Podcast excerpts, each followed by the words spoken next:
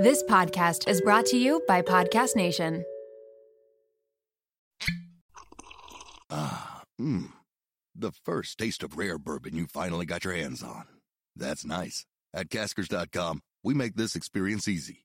Caskers is a one stop spirit curator with an impressive selection of exclusive, sought after, rare, and household names in the realm of premium spirits and champagne. Discover the top flavors of the year now by going to caskers.com and using code WELCOME10 for $10 off your first purchase. Get $10 off your first purchase with code WELCOME10 at caskers.com. You're listening to the Happy as a Mother podcast. Today we are welcoming Dr. Natalie Crawford to the show. Dr. Natalie is certified in both obstetrics, gynecology, and reproductive endocrinology and infertility. Oh my goodness, that is such a mouthful, but I'm so excited to welcome Dr. Natalie here today because she is one of the most reputable sources that I've come across in terms of all things infertility and hormones. There are lots of professionals and specialists and coaches and things, especially in the world of Instagram, that quote unquote specialize in infertility. And I thought it was really important to pull somebody in today who has extensive training, knowledge, and understanding in this area so that we could get a really good sense of the science and research and data behind this topic. Today, we're going to discuss how common infertility is, what some of the causes of infertility might be, what regular menstrual cycles and periods should look like so you can know when to intervene and seek care or seek an infertility specialist even for secondary infertility, which some of you may be experiencing as well. So, interesting topic. Really happy to have Dr. Natalie join us.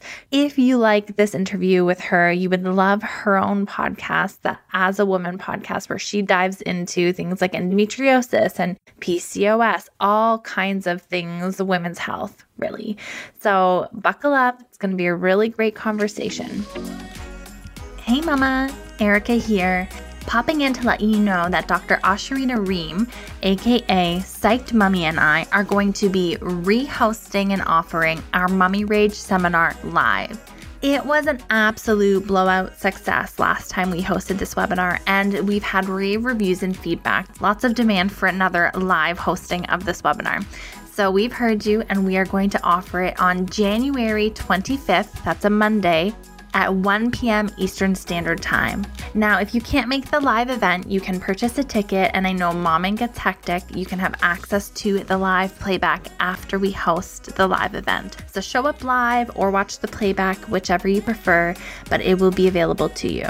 In this webinar, we go through understanding postpartum rage learning to identify the true needs underneath the anger and rage, what's really going on, and practical strategies for in the moment. We also discuss ways that you can repair with both your child and your partner or yourself after you've lost your cool. And ways to practice self compassion so that you can not fall into that spiral of mommy shame and guilt that we feel once we've reacted in a way that we don't feel super proud of. All of this is going to be happening on January 25th. It's a Monday, 1 p.m. Eastern Standard Time. You can learn more at happyasamother.co slash mummy rage. That's happyasamother.co slash mummy rage.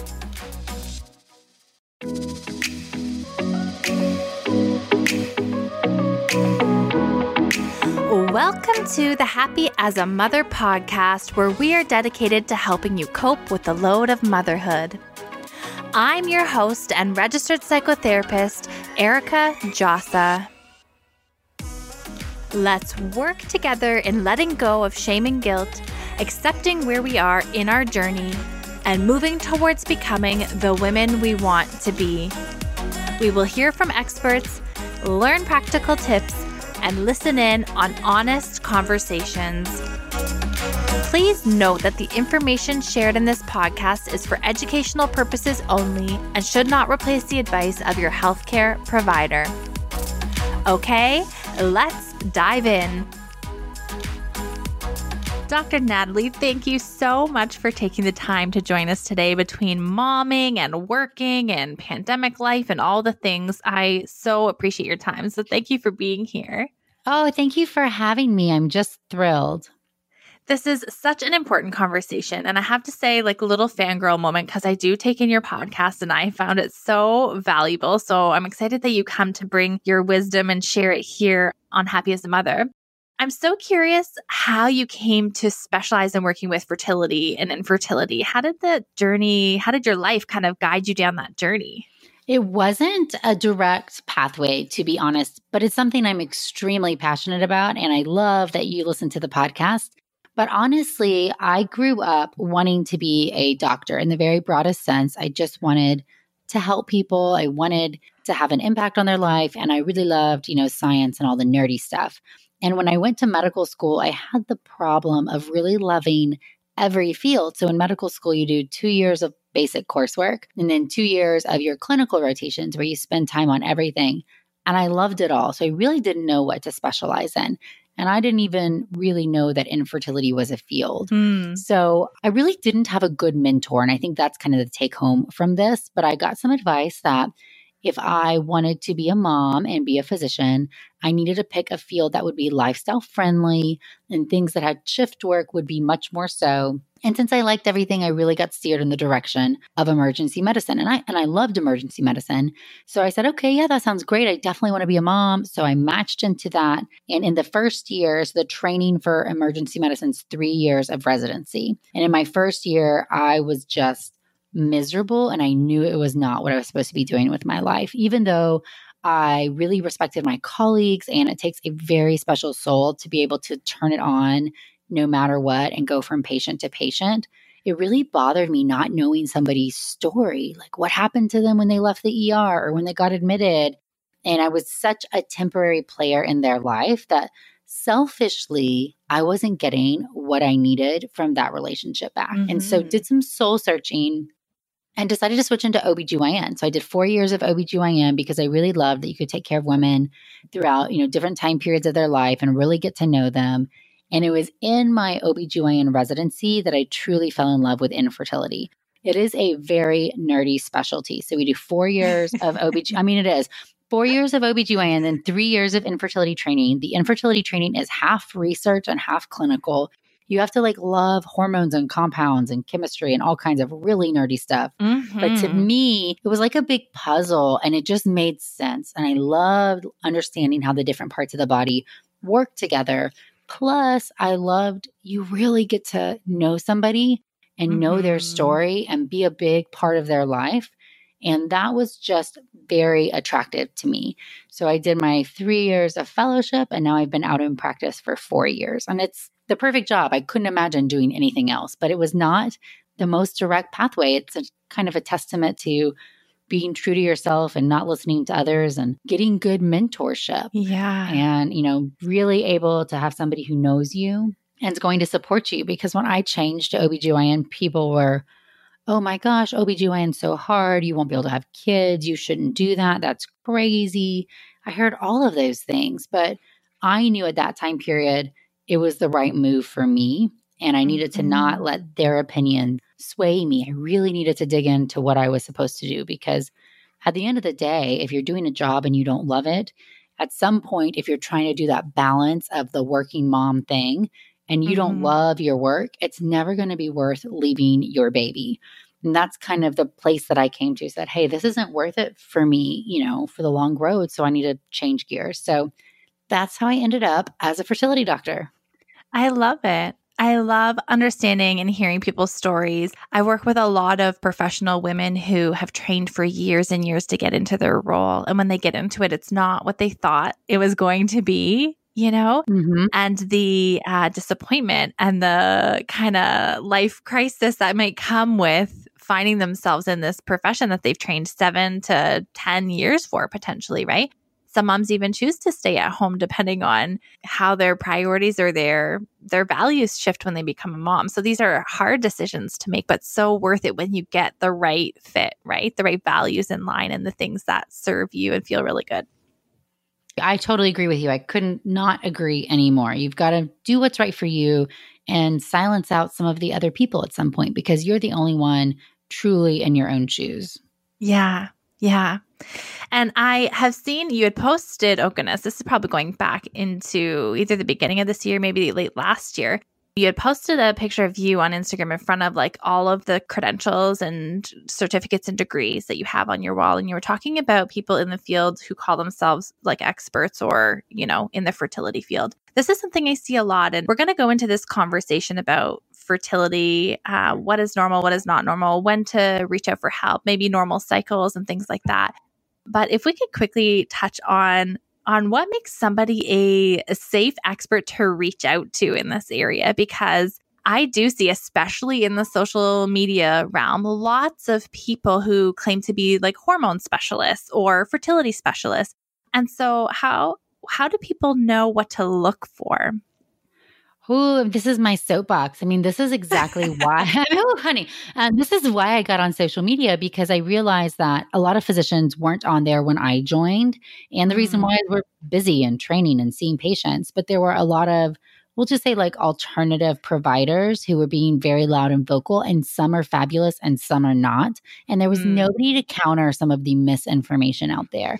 And my field is so trendy. I'm truly a reproductive endocrinologist and infertility physician. I did four years of OBGYN and three years of REI. I hold two board certifications, one for each of those, which required sitting for a written exam, submitting cases, sitting for an oral exam. And I keep up with these certifications every year, which means I have to review the latest research and know that I'm keeping at the top bar of this. Mm-hmm. Other people will say they're a hormone expert fertility specialist, exactly what you said. They may truly be a coach who just likes hormones, or they may be somebody who went through infertility treatments and are calling themselves an expert. They may be an acupuncturist or a chiropractor or somebody else. And not that some of these health individuals don't have things to add because I honestly do love blending the holistic side of medicine with our like contemporary modern treatments. Mm-hmm. However, I think the number one thing is somebody needs to be very transparent. When you look at who is giving you information, so we'll use myself. When you go to my bio on Instagram, for example, it says mm-hmm. really clearly that I have an MD and I'm board certified and what I'm board certified in. If it just says fertility specialist or hormone expert, well, who are they? And are they being forthcoming with their credentials? And people who are, I think that's great. Okay, this is an acupuncturist. That's the angle they're coming from. Now I know that. Right. The thing is that alternative medicine is very interesting, but it's called alternative for a reason. And they've rebranded it to be things like integrative medicine or functional medicine, but really these words are all things that are not evidence based. And evidence based means there's science to support mm-hmm. it. Some alternative health providers really do look towards the science and are really good advocates for promoting care of women. And that's great. There's a lot of other people who use fear to try to get something. So they're trying to scare you about birth control pills. So you buy their birth control pill cleanse, or they're trying to scare you that your period blood is abnormal. So you take their course or whatever it is. And I think that that's right. one thing that is this person getting a secondary gain from you? Are they trying to sell you something? And who are they? And people who are transparent with their credentials, I always say that's a much stronger place to be coming from because I think we all understand, especially in the type of COVID, that science is real and it's very important. And paying attention to what we've learned, people who've dedicated their lives. I haven't dedicated my lives to studying hormones in the lab. I did for three years, but there's people that all they do is study thyroid hormone and the research that they put out, we should be utilizing that to help guide us on how we treat the thyroid. Mm-hmm. I just think that understanding who they are, you should clearly state your credentials and you should think about are they getting something from what information they're giving you? Most of us who are actually, you know, physicians in the field, we are truly doing this because it's a passion of ours and we went into medicine to educate people. So we are spending our time in social spaces purely to try to help bring facts and science to the general public instead of having it be a secret or something you have to come in for a consult to get.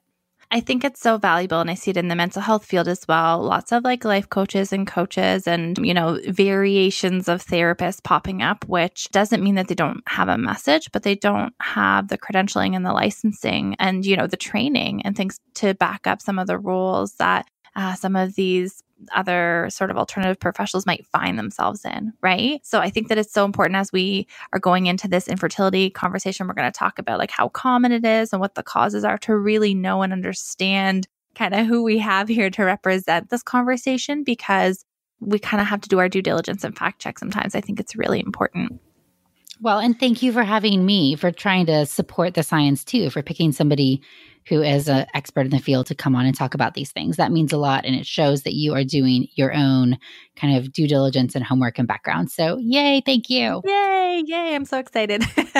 and you had recommended uh, Dr. Kristen as well to come on, and she had come on to talk about medications and pregnancy in like an earlier episode too. She was amazing. Oh, she's fabulous. Yeah. So, why don't we dive in a little bit to fertility and how common it might be for women and I'd love to hear some of the most common causes as well that you see in your practice. I love it. So, the traditional thought is that infertility impacts one out of eight women. And there's some recent data showing that it may be even more prevalent than that. It's been increasing in more recent years. So, we're starting to see new statistics that approach one out of six. And so, for something that's quite common, it is not really talked about amongst friend groups and peers as much as it should be. It is starting to be, and we're seeing more of it on online spaces. And I think that's really important because the fear and the stigma and the isolation for people who are going through infertility that nobody understands where they are from their own friend group, they feel left behind because their peers are moving on into baby and school things and they are still waiting for that to happen. It can be a very, very lonely time. But their top causes of infertility can be ovulation issues. So if you don't have regular periods, regular and predictable, that is a sign that you are having an ovulation issue. Mm-hmm. You can have tubal or blockage or uterine abnormality, so anatomical issues. You have to have open fallopian tubes for egg and sperm to meet and a normal uterine cavity for an embryo to implant and male factor infertility, which is some issues of sperm. And it's not all is sperm there or not. We always think about that because you will hear people say, oh, it just takes one sperm. But really, we need a whole army of good sperm that are moving in the same direction, that are normally shaped to exert enough force to crack open that egg and let that one sperm in. And so those are the most common causes, although there's a huge group, about 25 to 30%, which falls into an unexplained infertility category, hmm. which is one of the hardest because as humans, we love to think really critically. If this is the problem, then this is the solution. Mm-hmm. So it's very tough to go through why am I being left behind? Why is this happening to me? Okay, I did a bunch of testing. Oh, now it's you don't know why it's unexplained. And I always say unexplained doesn't mean that nothing's wrong, but it means that nothing that's easy to diagnose is wrong. And there are specific treatments indicated for that. So we really have to get a whole big picture before we can say what is going on with a couple. Although warning signs, things that drive me bonkers, is when the classic definition of infertility is a couple who is less than 35 for the female age is less than 35 who've been trying for 12 months and have failed to conceive, mm-hmm. or a woman who is 35 and older who's been trying for six months. But things that drive me nuts is these really don't account for you need to be having regular periods and having intercourse in your fertile window for those to count. So if you only have a period every other month, then something's wrong already and you should not pass go. You should go right to an OBGYN or your fertility doctor or if your partner has issues with erection or sex is really painful and you can't always complete the job, you should go right to a fertility doctor. You don't have to just let time pass and do nothing. And I think the last thing is that women who have a suspicious history of potentially having an abnormality inside their body, like scar tissue in their fallopian tubes, history of chlamydia, history of endometriosis or high suspicion, history of multiple abdominal surgeries, especially things that cause an infection. So, a good example is a ruptured appendix and you are in the hospital on IV antibiotics. Those things can block your fallopian tubes. And so, I will see women earlier in their journey and we'll do a workup. And sometimes we say, hey, everything, everything's normal. Do you want to now try for the 12 months? and then come back. Or sometimes, oh my gosh, we have found X, Y, or Z instead of wasting time because it's not going to happen, let's accelerate things so we can get you towards that baby faster. So it is never too early to go and get an evaluation. Yeah, I've heard that a lot the 12 months of trying before being referred out to an infertility specialist. And from a mental health perspective, like I see a lot of moms during this time or after this time, right? And it's just so hard for them to, one, wait through this time not knowing, and then to start the process after they've actually been maybe struggling with anxiety or worry throughout those 12 months. And then to get to you and say well well maybe there is no clear answer up front. This could this is kind of unexplained for the time being.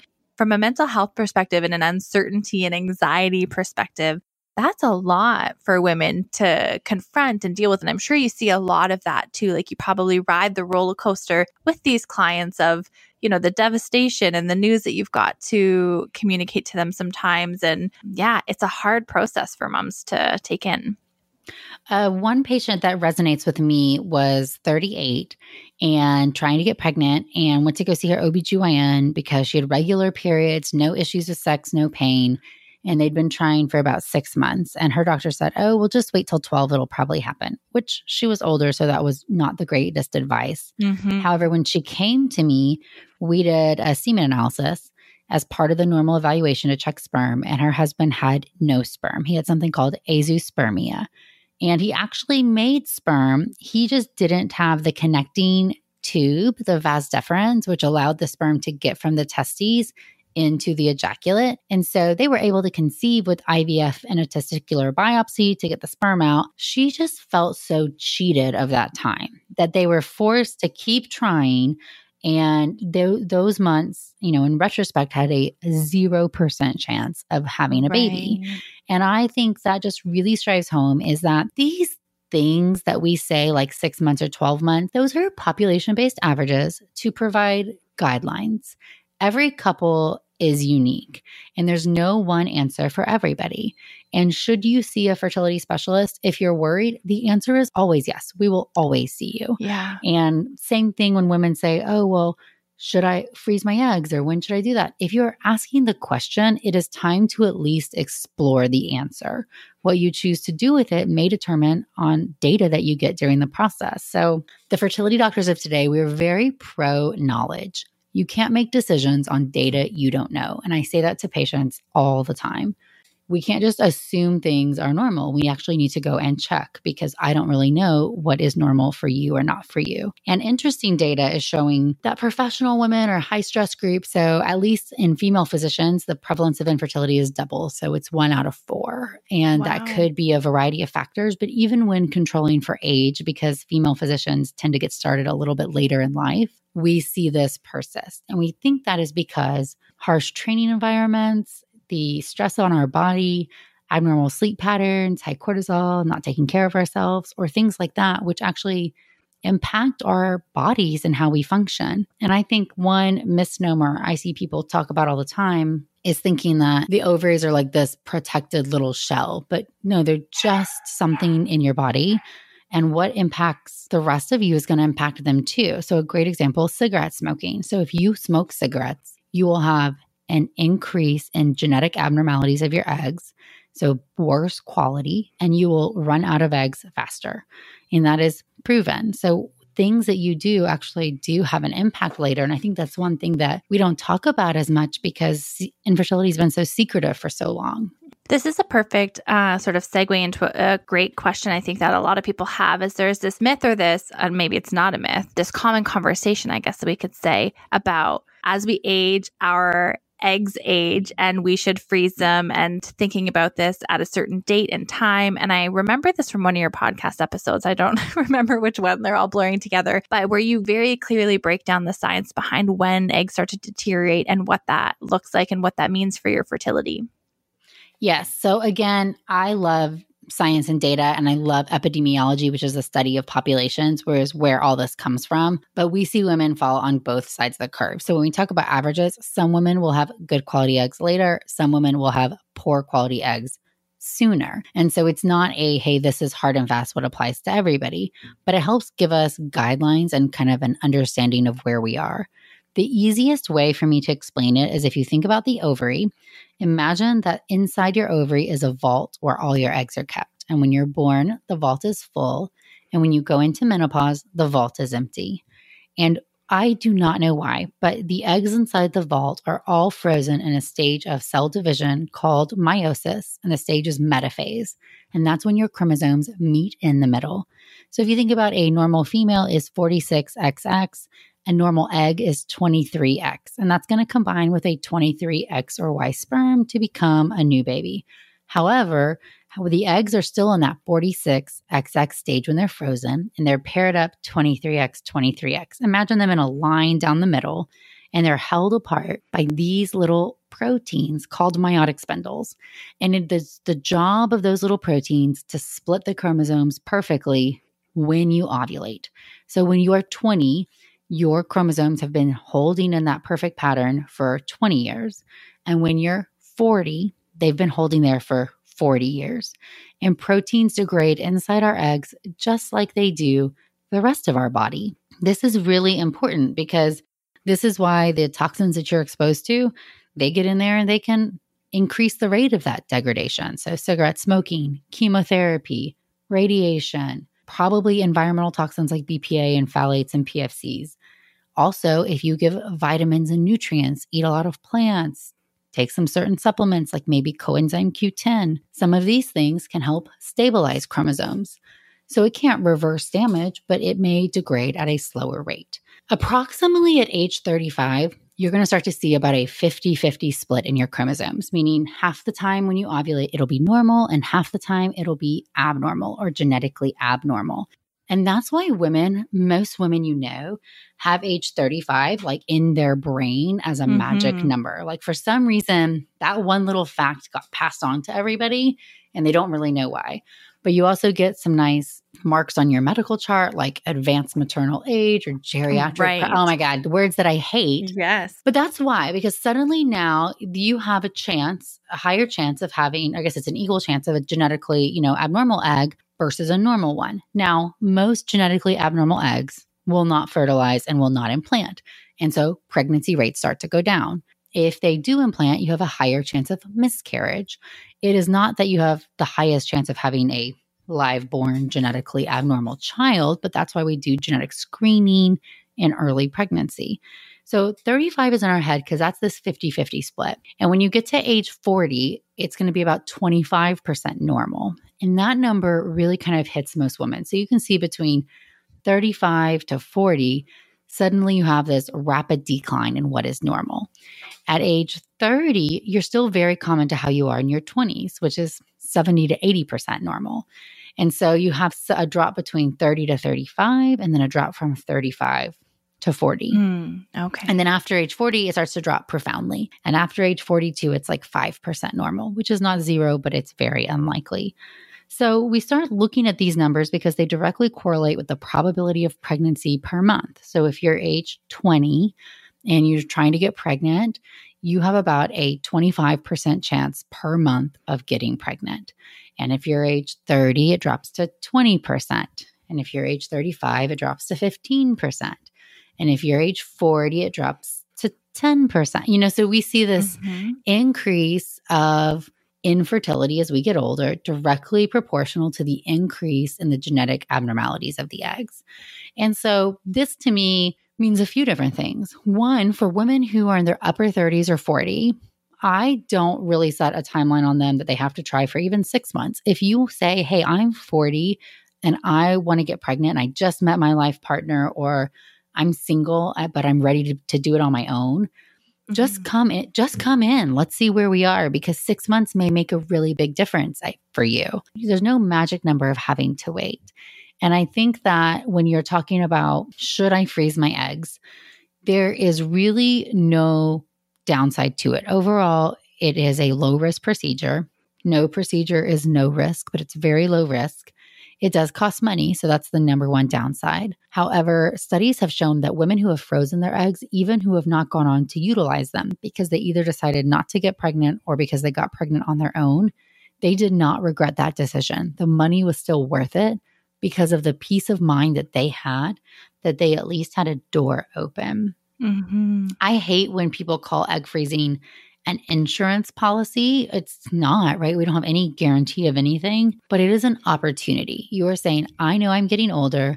I am not close to ready to start my family. And so I want to put some eggs in the freezer when I both have more of them and they are better quality because that's going to increase the return on that investment later. The magic age per studies looks like it's probably around 32 ish, meaning if you're 32 ish and starting your family is not in sight, yet it is an important reproductive goal for you, you should explore egg freezing. And I've had women come in and get ovarian reserve tests, which are blood tests and ultrasounds to try to see how many eggs you have left, which is not a perfect test by any means. Mm-hmm. But if you're running out of eggs early, then you know, man, I really do need to do something, or I may, this window may close for me. I, I may not have this chance. And there's this really bad misnomer that women who are younger are not going to run out of eggs. The youngest patient I've had who's ever received donor eggs was 26 she had normal periods and then they just stopped. And I have women in their, you know, upper teens or early 20s who went into early ovarian failure. The thing nowadays is a lot of us take birth control pills or combined hormonal contraception or have Mirena IUDs in place or don't have periods for another reason. So these things may get diagnosed at a later stage and that's all fine. I have nothing against contraception. But the point is, is having a family is a goal for you. You don't know what you don't know. And so getting an evaluation, if it's something you're considering, is always going to be welcomed by the fertility community. And egg freezing, for example, it takes about two weeks. So it's not this huge imposition on your life. So the best age to do it is whenever you're thinking about it and ready. We love seeing women freeze their eggs in their upper 20s or early 30s because we know the chance of those eggs from one cycle, making it into a live born baby for them later is much higher. Mm. But we will freeze eggs in women who are older because it just may be where they are and when they're ready. Right. It's so interesting and like what is coming up and what I'm thinking about is so ridiculous, but it's actually a episode of the Kardashians where Khloe is going to the fertility specialist to see the quality of her eggs because she knows she's going to want a sibling for true and she's like going through the whole process with her doctor and they air like however many of the scripted moments of it, you know.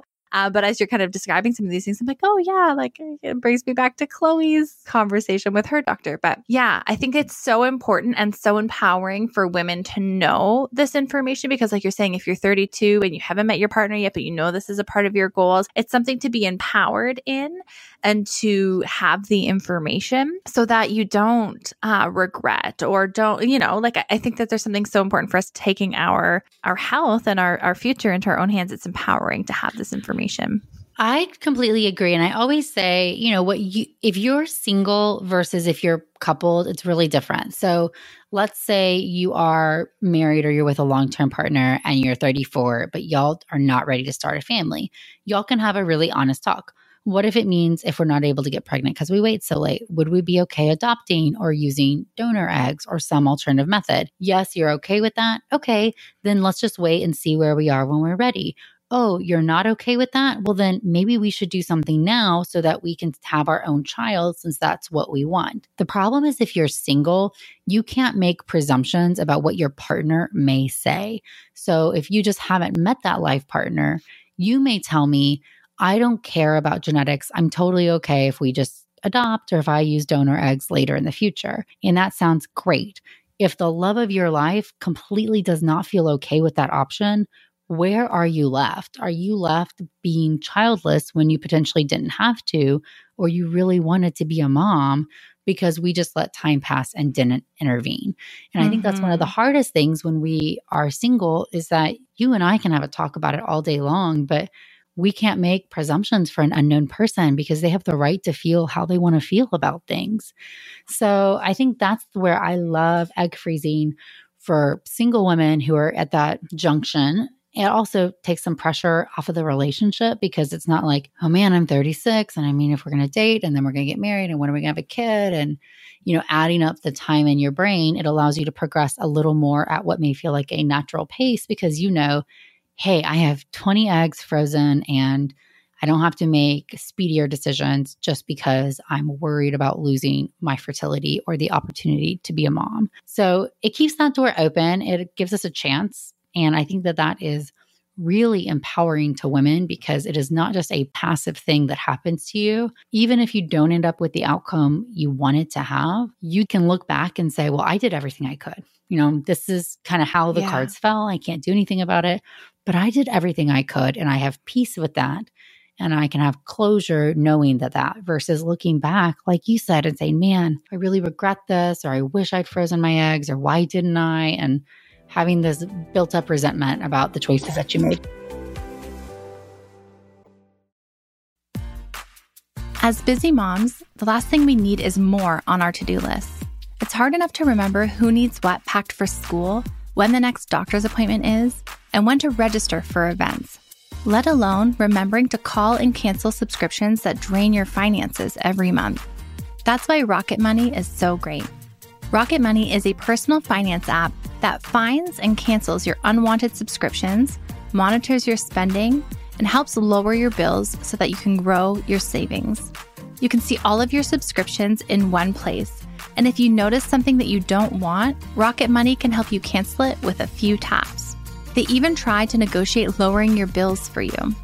Rocket Money has over 5 million users and has saved a total of 500 million in canceled subscriptions, saving members up to $740 a year when using all of the app's features. Stop wasting money on things you don't use. Cancel your unwanted subscriptions by going to rocketmoney.com slash momwell. That's rocketmoney.com slash momwell.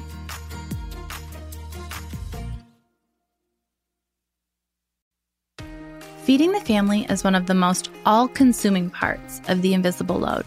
Meal planning, shopping, trying to balance nutrition, finding the time to actually cook with little ones needing your focus and attention can be so stressful.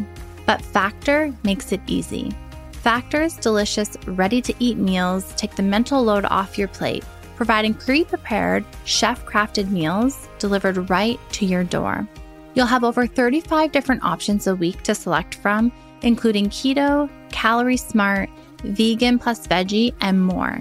You can even choose from over 55 nutrition packed add ons, including snacks and smoothies. With Factor, there's no prep and no mess. The meals are 100% ready to heat and eat in just two minutes. That means no cooking and no cleanup, which is great for busy moms. You can choose the schedule that works for you and your family, choosing 6 to 18 meals per week, and pausing or rescheduling your deliveries is quick and easy. Reclaim some time and reduce your mental load with Factor head to factormeals.com slash momwell50 and use the code momwell50 to get 50% off.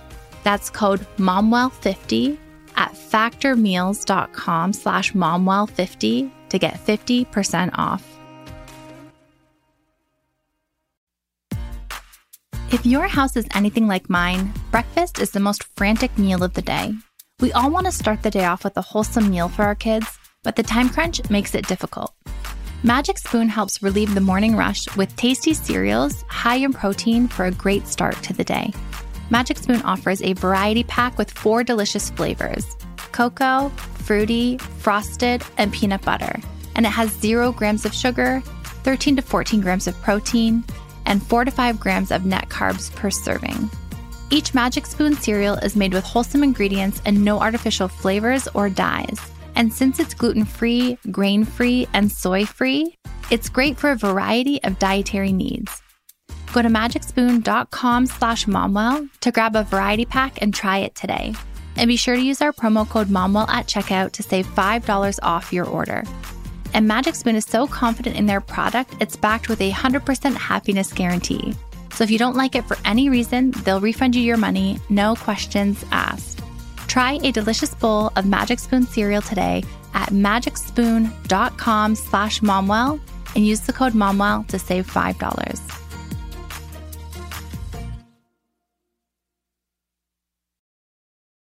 And would you say like where does secondary infertility come into this? I assume a lot of the audience that's listening probably already has one child and they may still be with that partner or they may be single and and looking for another partner and contemplating conceiving down the road with somebody else. Secondary infertility does the same rules apply in terms of the trying for so many months or or how would you kind of guide people who might be experiencing some secondary infertility? Yeah, secondary infertility is really hard for people when it's happening because it usually comes out of the blue. The classic story is we got pregnant with our first baby, you know, after just months of trying, and now you know, that we're ready for number two. So we prevented up until we were ready. And now it's been a year and what's going on. So it really takes people by surprise it is it is prevalent. You have about a 30% rate of secondary infertility.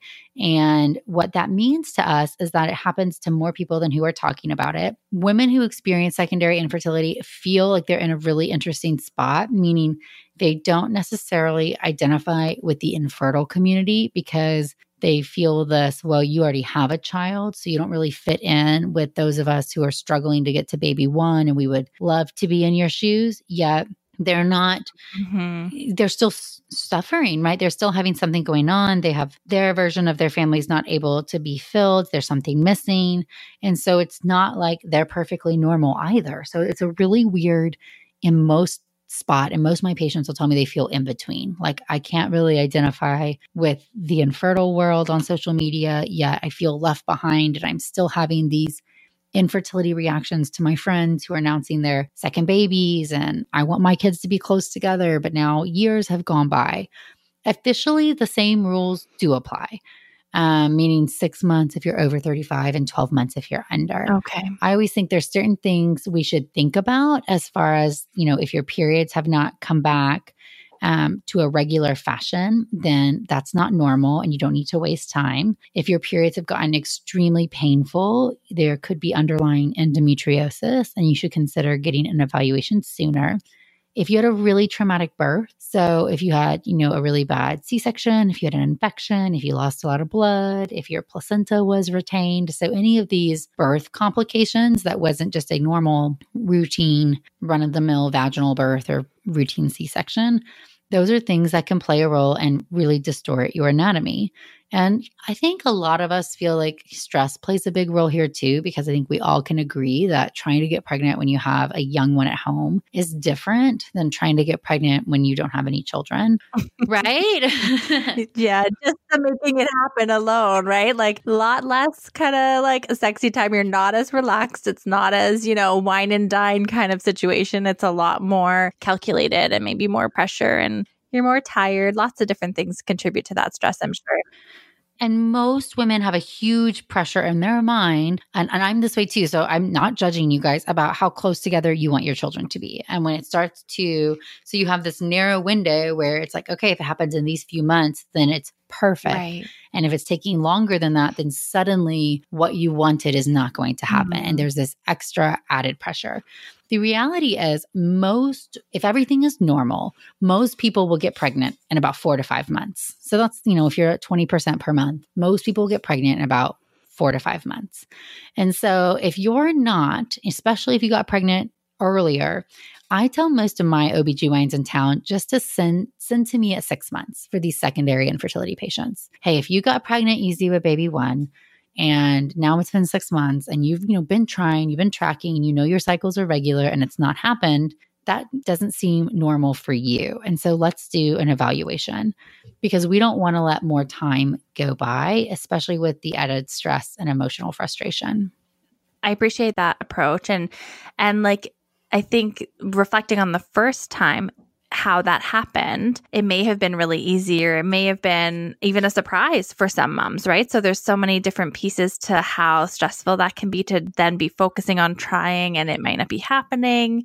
Yes. And there's so much like a low sperm count. I will counsel couples who have a low sperm count. Well, sperm changes every three months. But with a really low sperm count, as long as there's some sperm present, your chance of getting pregnant per month is usually going to be 2 to 3%. So not zero. But what if your baby, your baby number 1, you just fell on the really good side of the 2 to 3% odds. I mean, that's great. You know, now we're looking at it could take you, you know, what is 2 to 3% per month? You know, years and years to hit that again. We don't know where it'll be. So sometimes there's underlying problems. Some problems get worse with age, like endometriosis. Some male problems can be totally different. So, sperm that you had two years ago is not the same sperm that's hanging out now. Plus, women are, are older and there's more stress. So, I think there's a lot of factors that make secondary infertility both more surprising but harder.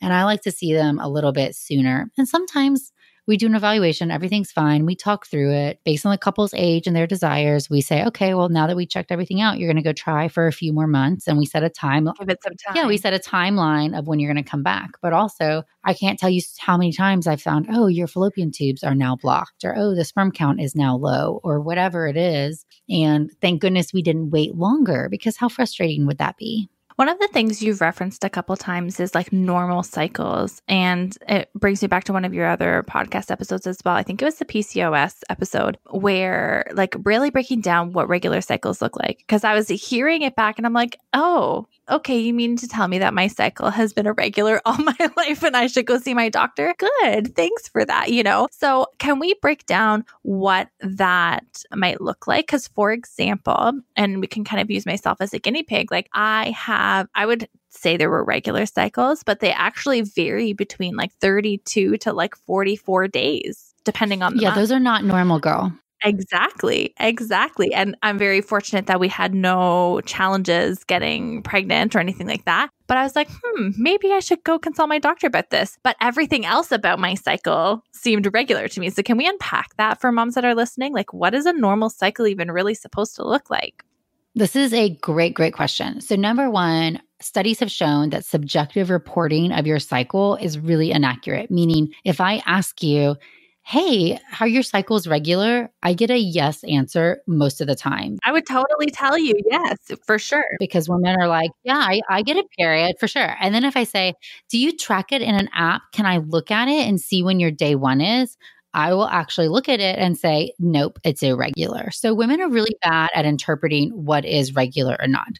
So, and I think this is part of the medical community's fault as well. So, a Mhm. regular cycle is a cycle which comes at the same interval every month within a variance of only a couple days. So, for example, if your period is 28 days one month, it should be 27, 28, 29 days the next month. So, you should not vary all over the place. Cycle day number one is the first day of full flow bleeding. It is normal to have maybe a day of spotting before you get into full flow, but it is not normal to have lots of days of spotting. So, lots of days of spotting ahead of time is also a sign that something may not be functioning perfectly. Now, a normal cycle can vary per population of women anywhere from 21 to about 35 days. But that means that for you, if you're a 21 day person, it should be 21, 22, 23, 22. Or if you're a 35 person, it's 35, 37, 35, 30, you know, it should not jump from 21 one month to 35 the next month. So I see a lot of women, and I call it irregularly regular. Like you're not truly skipping lots of months, but it is not coming at that perfect, predictable interval. And there are things that can cause this. So sometimes it is thyroid disturbance. So your thyroid hormone is made from, or the hormone that controls your thyroid being secreted is made from the pituitary gland in the brain, which is also where the hormones that control ovulation are. Another hormone is called prolactin, and abnormalities in prolactin can impact your period as well. And we see this with breastfeeding. And so, this is part of why when you breastfeed, your prolactin is really high, and you usually do not have a period, at least at the beginning. Other things include PCOS, one of our most slash least favorite things as reproductive endocrinologists. PCOS is irregular periods, which is due to a failure of the ovary to respond to a normal signal from the brain. And it's usually associated with other androgen like symptoms like having acne or like a little bit of extra facial hair and a certain look of your ultras your ovaries on ultrasound. But PCOS is super important because you have abnormalities of progesterone, you have an increased risk of insulin resistance and diabetes and high blood pressure and cholesterol because these higher testosterone levels put you at risk for more of those male type diseases. And so that's going to play a role in not just getting pregnant, but in your lifetime health of medical facts. And then some women with stress, so high cortisol levels impact the brain. So that can change how your hormones are being released. I like to use the example it's now we're in a pandemic, but I always used to use hey, if we're back in the day and you're in a pandemic or a famine, and it's not a good time to have a baby, you're going to be stressed. So your cortisol is going to be really high because your body is in that survival mode, and you should not get pregnant in survival mode. The problem now is so many of us live with chronic stress. And so our cortisol is always high. And, you know, that can have irregularities in your period too. So there's a lot of different things. Reproductive endocrinologists and gynecologists, we call your period your fifth vital sign, meaning we should ask about it and we should understand when is your day one and do you have spotting and does it come at regular intervals? And if it's not, yep, I'm 28, 29 days on the dot, you should probably get help and make sure you don't have one of these issues. Some of them, like thyroid, is really easy to correct with medication. So, not all really hard to fix. And for those who are listening who may not be trying to get pregnant but may have irregular cycles, who would they speak to about that? Like their general physician who tracks with them for their care? Your general OBGYN is the best person to talk to about it. Some family doctors or internal medicine physicians can be really great about it or whoever your, you know, PCP is, but your OBGYN, this is their bread and butter. So if your menstrual period is not regular, we want to know why. And all these different causes can have different long stream impacts. So if you have no period because the brain is not sending out the right hormones to do so, you may also have really low estrogen levels, and low estrogen levels can lead to a higher rate of Alzheimer's disease, cardiac issues, osteoporosis, can cause vaginal dryness and difficulty with sex, can make you have mental like shortness, like harder to concentrate, harder to remember things, a shorter memory span because you're not supposed to be young with low estrogen levels. That's reserved for women in menopause. So there's a lot of different things going on that can impact your whole life. And sometimes it's not just your reproductive life, it's actually your body. You know, your body is supposed to have these hormones made to function normally. So if your periods are not normal, do not just ignore it. I would say talk to your gynecologist so you can get an evaluation. And the caveat is that there are some hormonal contraceptives that will make you have abnormal periods. So progesterone IUDs, Depo-Provera shot, or the implant, those will make you have abnormal periods. So that's a very different segue. So it leads me into the question of what can women be doing at home to support whether it's their cycle or their infertility? Maybe those are two very different questions. So maybe we can focus on infertility if they're very different. What is it that women can be doing themselves to support this? Because I've seen you talk about this quite a lot as well. So they're not really different. They're really quite the same answer. And what we said earlier is what's good for your body okay. is good for your ovaries. And it's just good for your eggs, it's good for your fertility, it's good for your period. So it's not news breaking information that, you know, eating processed foods and foods that are higher sugar and refined carbohydrates those things are not really good for you. And eating whole grains and fruits and vegetables, those things are better for you. It does appear for fertility or for women with anovulation, so irregular periods, that for every serving of protein that came from animal sources like meat over vegetable sources like plants, there were higher rates of anovulation and infertility in population based studies. So that supports trending towards a plant based mm. approach. Now, it's not all or nothing, so you don't have to be full on plant based. If that's not a sustainable lifestyle for you, let's not set unrealistic goals.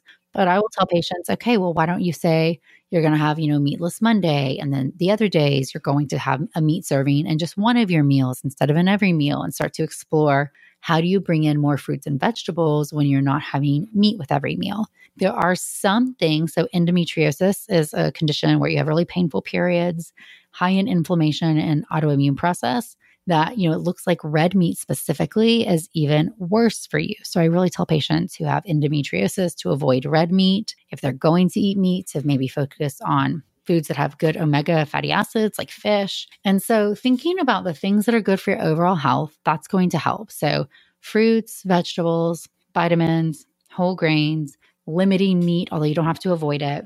You do want to avoid toxins, so stop cigarette smoking. You want to look at your life for environmental toxins. This is hard to study, but emerging research really is starting to look like it is impacting multiple things. So don't heat up plastic in the microwave or in the dishwasher and convert over to using glass or aluminum to drink out of and investigate your makeup and your other products so we can see what chemicals you are putting in and on your body. And then stress. Stress is a really, really mm-hmm. hard thing. You know, how do you combat stress? We definitely don't want to be stressed about being stressed, but getting good sleep, finding time for you, whether it's meditation or journaling or going to counseling or yoga or whatever can work to have an outlet to connect with yourself and how you really feel. Exercise, you know, look at your life and kind of don't be afraid to say no to things so that you can carve out time for yourself. And these are really hard things to do, even though they are easy for me to say. And this is where alternative medicine can be really great. So, some women have a huge benefit from massage or acupuncture. And studies have shown that acupuncture has no difference than what we call sham acupuncture. Sham acupuncture is where the needles aren't placed in the right spots, it's more of a pressure based thing. However, I think there's something to be said for carving out 30 minutes or an hour of your time in a calm space where you can't be answering your phone or emails or pulled to the side by kids or your partner or work. There's nothing else you can do. And that's really important for your mind. And that has a lot of benefits to be able to lower that cortisol, lower that stress hormone, and really be able to prioritize you. So that's like a whole lifestyle, whole thing there. So you can just be focusing on that. But I think that for too long, medical providers and physicians specifically have ignored that side of things, have not talked about nutrition or the environment or stress or any of those things with their patients. And I really feel like that's a disservice. It's you're one person, you're one body. We really need to focus on all of those things to get you into the best place for your overall health, but especially your reproductive health. Yeah. And it makes me think about clients that I've worked with who are going through infertility or people who might be more like anxiously wired just in their temperament and then are faced with this really hard um, sort of uphill journey of trying to get pregnant and trying to conceive, whether that's the first time or the second time, and how important it can be to learn even skills for managing anxiety and worry.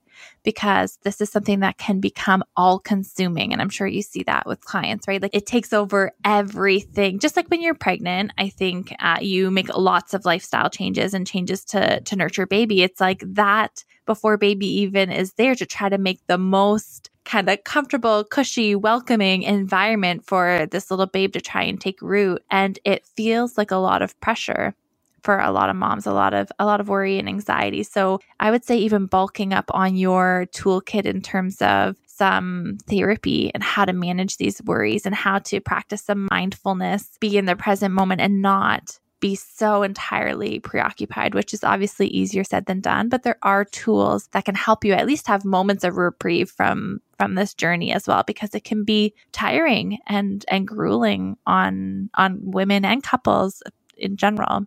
I completely agree. I also want to say that there's no shame in going to therapy, especially couples therapy. This is really hard on couples to suffer from infertility, especially secondary infertility. And so having a safe place to have it not be pressure to speak openly is really, really important. And I try to encourage every patient I see, we actually, with Kristen Lassiter's group, all of our patients who go through IVF, they get a free consult with them as part of their packages with us because we think that this is so important to get mental support in the throes of infertility. Yeah, I feel like, wow, my brain is just like come up with so many more questions about like normal cycles and like all of these really empowering endometriosis and these things that we need to be empowered in to take over the reins on our health a little bit and have the kind of boldness and courage to ask and and know whether it's normal or not. And i feel like there's just been sort of this timid approach around our own health um, it's not hasn't been talked about, and that's why I appreciate physicians like you in the Instagram space really empowering women with these conversations. So appreciate you taking the time to come today. Where can people find your podcast? Where can they find you online? Sure. Thank you so, so much for having me. So, the podcast is called as a woman, and there's topics on both fertility related issues and female empowerment. I'm on YouTube with shorter videos specifically about fertility on Natalie Crawford, MD. And my website is nataliecrawfordmd.com.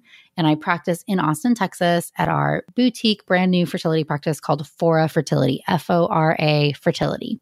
And we'll link all of that in the show notes that you can find. I really encourage you to check out the As a Woman podcast. Lots of interesting topics that you can kind of, depending on what you're going through or where you're at in your like health and fertility journey, lots of things there for you to dive deeper into. And yeah, I thank you again. And I'm sure we'll be, I'll be calling you back one of these days to, head deep into one of these other topics. So let's do it. Thank you so much. I can't even begin to tell you how happy and honored I am that you choose to spend your time here with me each week.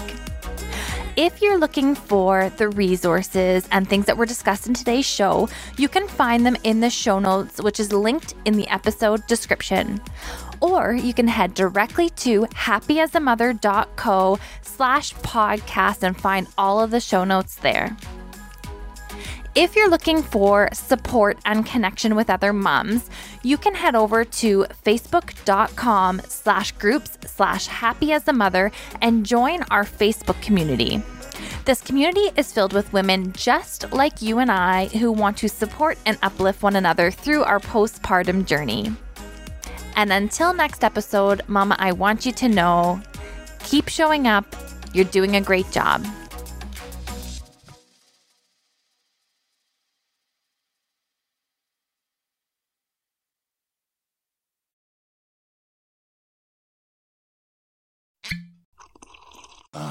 Mmm. The first taste of rare bourbon you finally got your hands on. That's nice. At caskers.com, we make this experience easy. Caskers is a one stop spirit curator with an impressive selection of exclusive, sought after, rare, and household names in the realm of premium spirits and champagne. Discover the top flavors of the year now by going to caskers.com and using code WELCOME10 for $10 off your first purchase. Get $10 off your first purchase with code WELCOME10 at caskers.com.